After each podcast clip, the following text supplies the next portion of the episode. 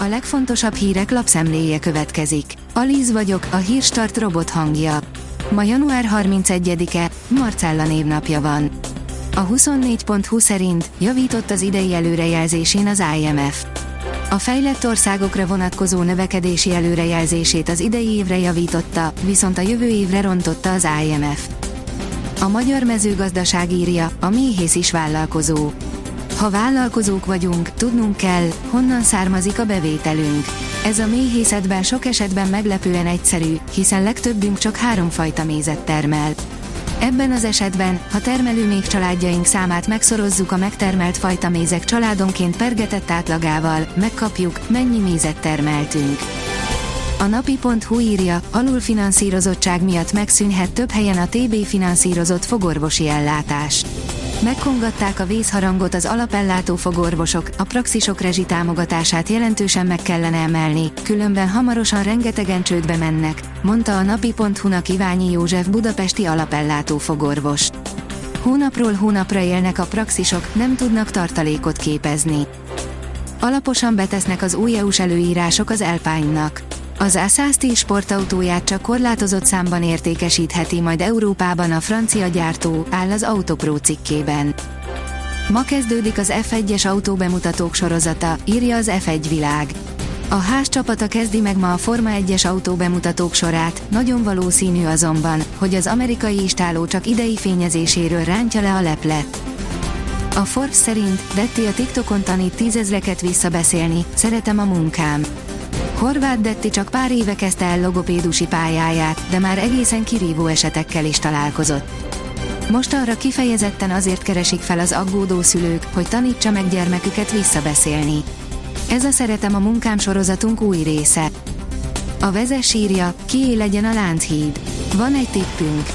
Sem a gyalogosok számára, sem a kerékpárosok számára nem történt érdemi fejlesztés a Lánchíd felújítása során. Mégis az autósok elől vennék el a visszaállított állapotú, autós forgalom számára kialakított hidat. Jól van ez így. Ismét lehet szánkózni és sífutni a Normafa pályáin, írja a síelők. Január végére ismét kedvezően alakult a hőmérséklet, így a Normafa Park üzemeltetői újra be tudták indítani a hóágyúkat, amelyek segítségével behavazták a szánkó, illetve a sífutópályát. Mostantól mindkét pálya este tízig világítás mellett használható. Az Infostart szerint magasra csapnak a hullámok a Balatonföldvári kikötőben, pedig még el sem kezdték az építését. A Balatonföldvári nyugati strandra építenének új hajókikötőt, a polgármester szerint csak haszna lesz belőle a városnak, a helyi civilek szerint azonban veszélybe került a kedvelt partszakasz, a beruházás engedélyeit, ráadásul korábban hatályon kívül helyezte a bíróság.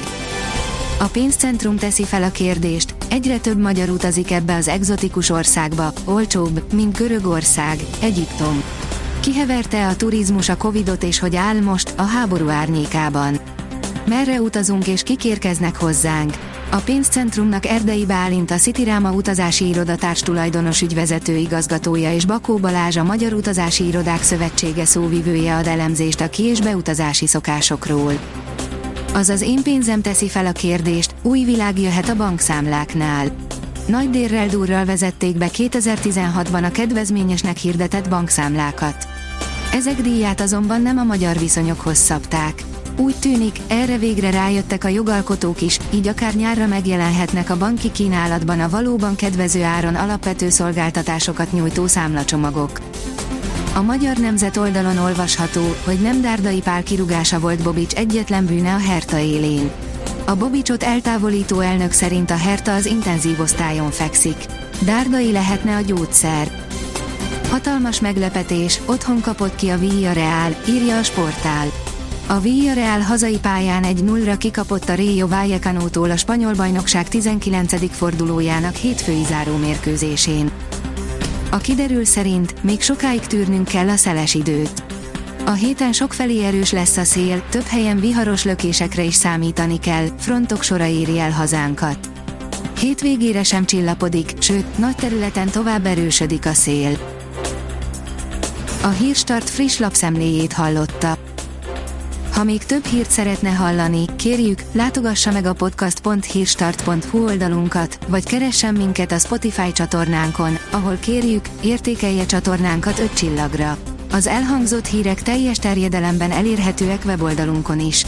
Köszönjük, hogy minket hallgatott!